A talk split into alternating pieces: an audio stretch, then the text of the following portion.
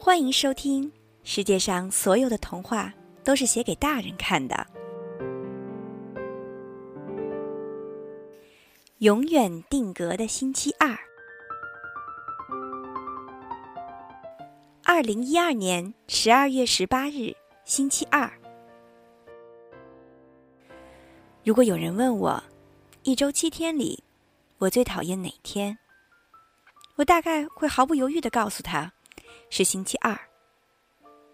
究其原因，我觉得可能要一直追溯到我自己小学的时候。我依稀记得，当时每周二上午，语文老师都要听写，而且每写错一个词就得订正五十遍。像我这种提笔忘字的学生，这简直就是一个定时定量的噩梦。所以。每当早晨醒来，想起今天是星期二时，我起床的愿望都会尤其的低，似乎睡得再久一点就到周三了。更坑爹的是，当年每逢周二下午，电视台都要例行检修，没有动画片可以看。这对于抄一天词抄到手软的我来说，更是一个不小的打击，就好像出差三个月回来，却发现老婆来了大姨妈一样。所以，直到现在，我对星期二还是有一种莫名的恐惧感。你可以说这是我童年心理阴影所导致成年后的心理障碍，但我的星期二真的总会莫名其妙的不顺心。今天上午上班的时候，在过道里遇到了同组的孙胖子，他体重超过两百斤，喊他胖子完全没有冤枉他的意思。他每次跑步的时候，脸上的肉。都会有节奏的跟着跳动，特别有画面感，像极了火锅里翻滚的冻豆腐。他嬉皮笑脸的朝着我跑过来，兴冲冲的告诉我，他调到了另外一个组。当时我的脸就黑了。我们这个组负责具体执行，是整个公司最忙最累最琐碎的，一般都是刚进公司的新人在这里做。我和孙胖子在这个组里都已经干了两年了。却一直都没有被调走，所以我们都找主管说了很久，没想到这回孙胖子竟然会被调走了，我却还留在组里。刚垂头丧气回到办公室，还没坐稳，就听到旁边有人在议论，说看见小妹今天是坐主管的宝马来上的班。小妹是去年刚来的一个大学毕业生，长得美，身材也好。我暗地里追了他很久都没有回音，没想到却被我们那个略微秃顶的项目主管给泡走了。我觉得单从长相来说，自己肯定不输给他，但我输就输在没有车，驾照考完了就放在床头的抽屉里，都快要风化了。加班到晚上九点，身心疲惫的坐公交回家，本以为灰色星期二就此就要告一段落了。没想到，走到小区门口，却被绊了个狗吃屎，差点就掉进了下水道。我借着微弱的路灯一看，哎，这井盖不知道被哪个缺德的混蛋给偷走了。要是我走的再正一点儿，那可真的要来个完美的入水了。这下水道貌似还挺深的，掉进去估计连个水花都没有，一声闷响，我就是人生的绝唱了，更别提会有人来救我啦。虽然捡回了一条命，可是我还是在脑门上磕了一个不小的口子。回去拿红药水涂了一下，用纱布包住。这一照镜子啊，发现这副落魄的模样还挺符合我现在的状况的。我很自嘲的想：事业、爱情双失利，还摔得个半死不活，就算是世界末日来了，我都没有什么可留恋的了。胡乱吃了点东西。我坐在电视机前面看了会儿地方台新闻，照例是谁打了谁，谁谁吵架了，谁捡了谁的钱，谁的电动车又被偷了。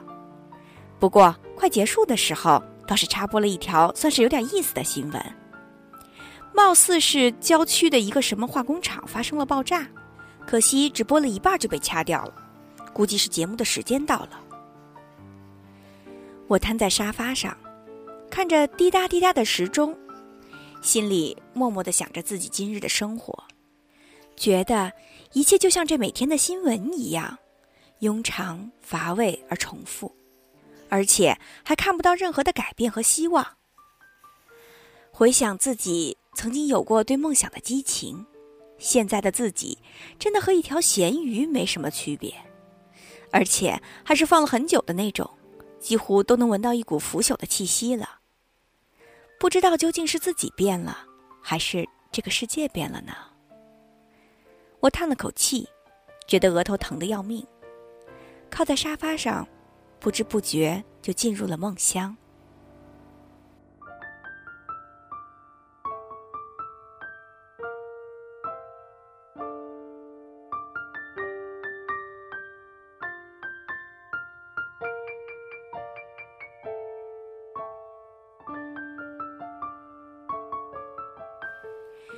二零一二年十二月十九日，星期三。一觉醒来，已经七点半了。眼看上班就要迟到了，赶紧冲到卫生间去洗漱一下。洗脸的时候拿下纱布，发现伤口竟然愈合了，可是上面却长了一个奇怪的东西，是一块凸起的暗红色的息肉，看起来。简直就像个新长了的乳头一样。我心想，这下可要了亲命了。本来长出第三个乳头这种事情就够让人难堪的了，可是它竟然不偏不倚的长在脸上，这要是消不掉，以后我可怎么见人呢？左思右想之下，我打了个电话到公司请了假，准备跑一趟医院。下楼的时候碰见了邻居王大爷。他见我脑门上贴着一块纱布，就很关切地问：“到底是怎么回事？”王大爷的儿子是个有头有脸的人物，据说是在市里当什么局的局长，每个月都会给他很多的钱。可是王大爷却过得很朴素，我也从来都没见过他儿子来看过他。自从老伴去世之后，他一个人住在楼下，大概是因为寂寞。所以遇到人就特别热情，喜欢嘘寒问暖的。没事儿，就撞门上了呗，不碍事儿的。我笑嘻嘻的对他说：“走路还撞门上啊？年轻人呐，不要总是毛毛糙糙的，做事做人都要稳重一点嘛。”他很认真的给我上起了课。啊，是是是，呃，您先忙去吧，我还得上班呢，改天再跟您聊哈。我怕他没完没了的跟我唠下去，赶紧找了个理由就匆匆下楼去了。出门拦了辆的士，想快点到医院，没想到却堵在了高架桥上。其实平时上班高峰期也挺堵的，我早就已经没了脾气，可是今天堵得特别厉害，半个小时过去了，往前开五十米都不到。我问司机道：“师傅，前面怎么回事啊？”司机说：“你没听说前面交通管制吗？交通管制？是啊，郊区那儿有个化工厂爆炸了，现在那边都封锁啦。哎，对对对，昨天新闻里好像说了哈。哎，要紧不要紧呐？死多少人呐？”司机笑笑说：“就算真的死了多少人，能如实告诉咱们吗？媒体的话都信不过，而且死几个人倒没什么。”我怕有什么化学的玩意儿泄露出来，当时政府就说要建这个工厂，我就心里犯嘀咕。哎，没想到还真出事儿了，你说说。然后一路上司机就絮絮叨叨讲了一大堆关于城市规划的见解，像是在开新闻发布会一般。我只恨自己没带个小本子来做记录了。两个小时之后，我出现在医院的大门口，却被眼前排队的长龙给惊呆了。这没想到路上堵，到了医院还是堵，像是实行计划生育这么多年了，这都没发生什么作用啊。于是我只好又花了足足两个小时才看到了病，可那该死的医生在我第三个乳头上摸了半天，也没有摸出什么所以然来，最后就开出了一点外用的消炎药和一大堆五颜六色的口服药，就把我给打发了，还刷掉了我医保卡里的几百块钱。让我憋了一肚子的气，觉得都让他白摸了。回到家已经中午一点多了，我吃完饭抹了药就躺在了床上，一直睡到了六点才醒。从床上坐起来时，我感到头痛欲裂，屋子里一片漆黑。其实我一直很害怕在这样的一种时刻醒来，只要有过类似经验的人，应该都会感同身受。这种不期而遇的睡眠，会让你在醒来之后忘了现在究竟是白天还是黑夜，而这种短暂的空白，同时也会给你一种非常强烈的空虚感和恐惧感，让你宛若一个刚刚出生的婴儿一般脆弱无措。我走到窗户前，拉开窗帘，看着昏黄的天空，不知道这是黄昏还是黎明。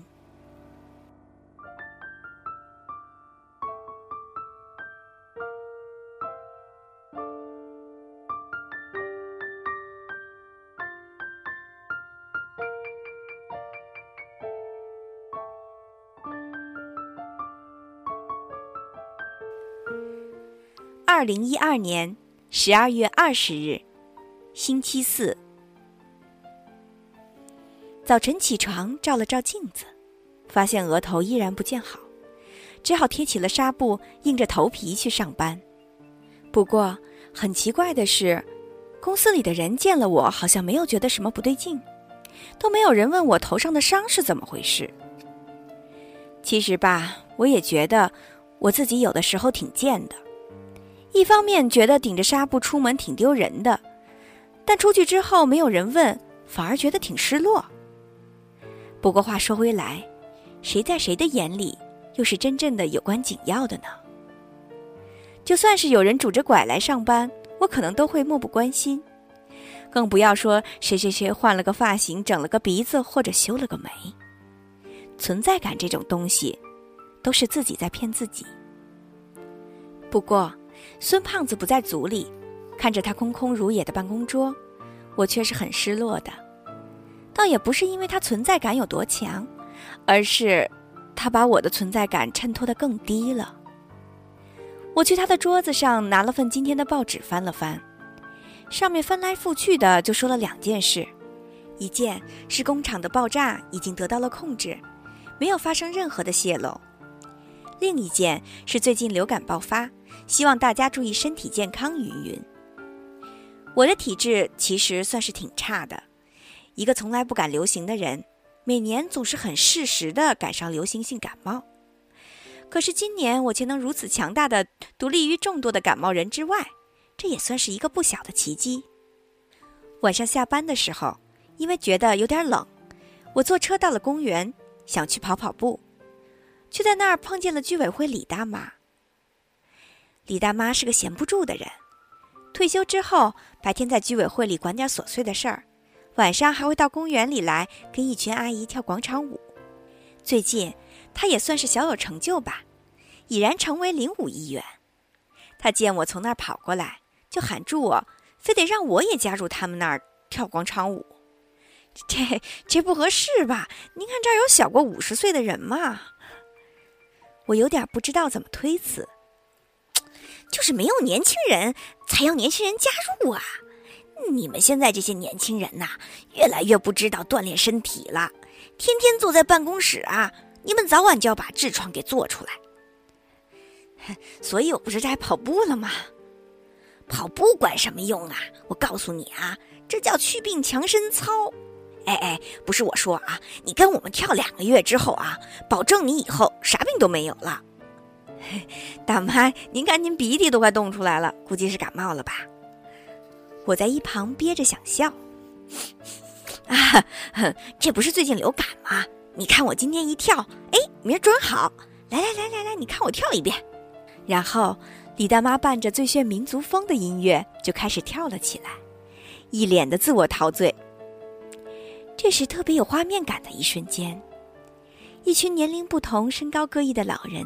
在夕阳里，整齐划一地勾勒出一道道诡异的弧线，如此简单，却又如此厚重；没有修饰，却又如此华丽。我坐在旁边默默地看着，没有在嘲笑他，反而莫名有一种很温馨的感觉。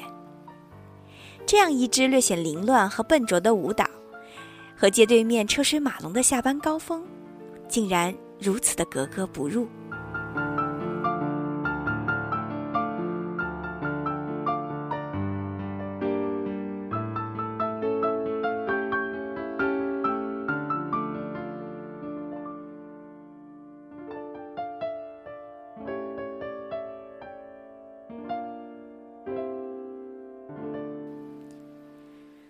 零一二年十二月二十一日，星期五凌晨时分，我被爆炸惊醒了。拉开窗户一看，是对面的一家人起火了。我趴在窗台上看了半天，却没有等到消防车来。不过，比消防车没有来更令人费解的是，竟然连一个围观的群众都没有。我尝试性的用手机打了一下幺幺九。传来的只有无尽的占线声，打给朋友也同样是暂时无法接通。我走到电梯想打开电视，却发现已经停电了。我心想，大概是对面哪家电器短路，把整个小区的线路都给烧坏了吧。我很恐惧地蜷在客厅的沙发上，脑海里只有时钟滴答滴答作响的声音。这种感觉像极了每次在傍晚醒来的那样，孤独无助而彷徨。好不容易熬到了天亮，我从窗口望了出去，那家的火已经灭了。不过似乎并不是消防车扑灭的，而是自己烧灭的。整间屋子都已经烧透了，只留下了一片炭黑。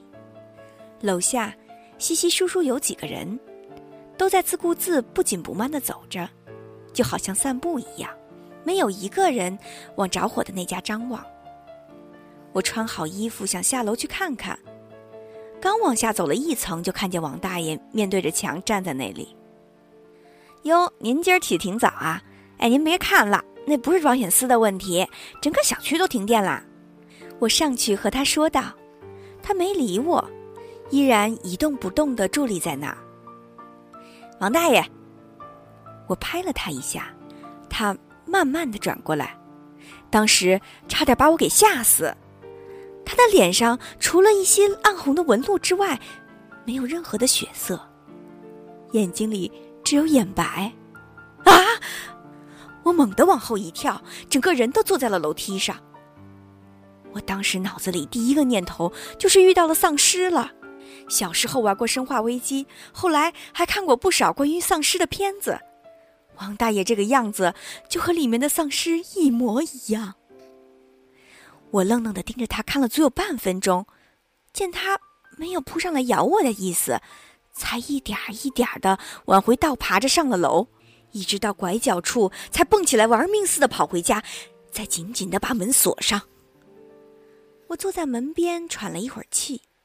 半天才回过神儿来，然后慌忙回屋拿了个望远镜往楼下看，才发现，刚才那些人根本就不是在散步，他们也变成了丧尸，无意识的在游荡着。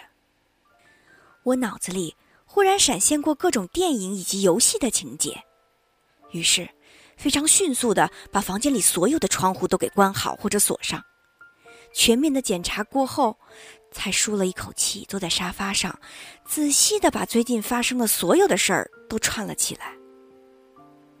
看来这一切果然和化工厂爆炸有关系，什么流感也都是假象，其实是病毒在不断蔓延。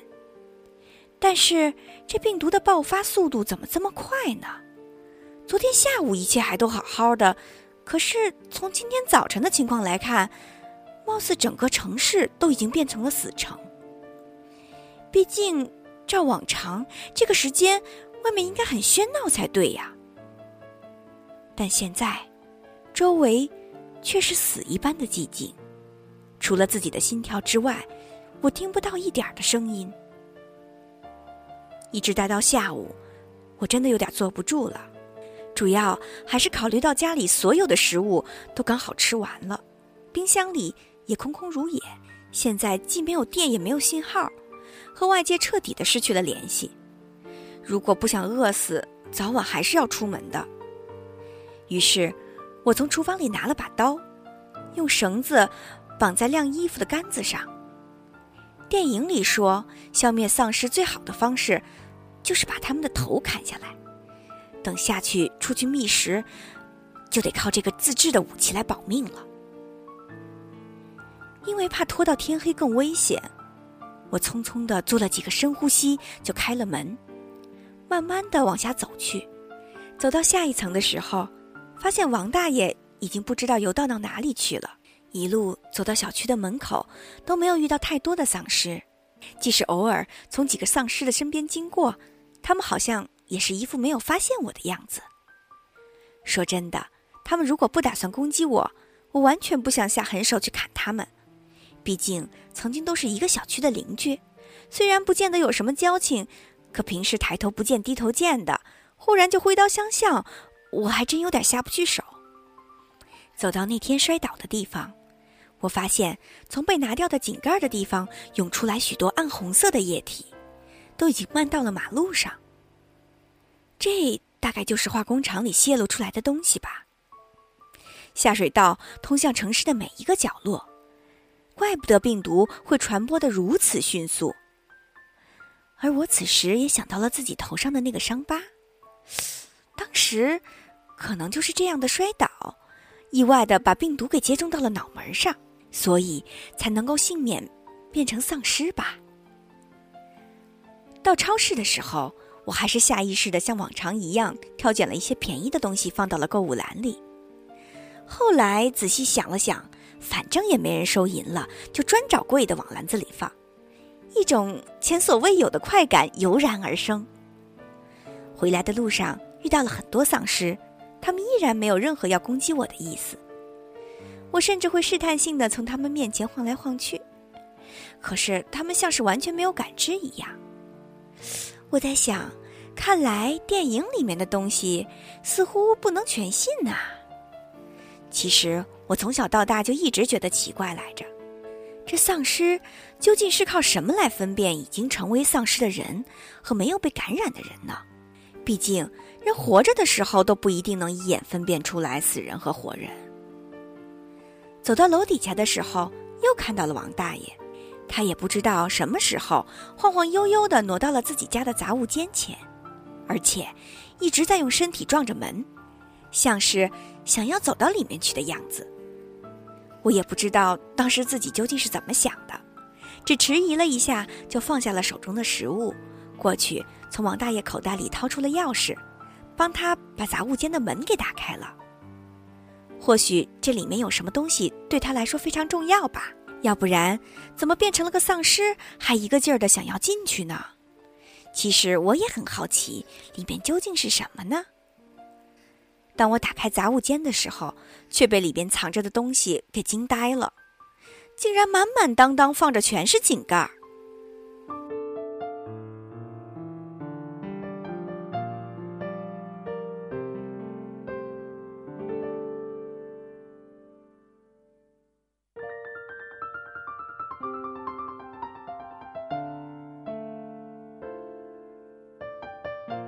二零一二年十二月二十二日，星期六。今天是星期六，双休日的第一天。可是很讽刺的是，这个假期似乎永远都不会有尽头了。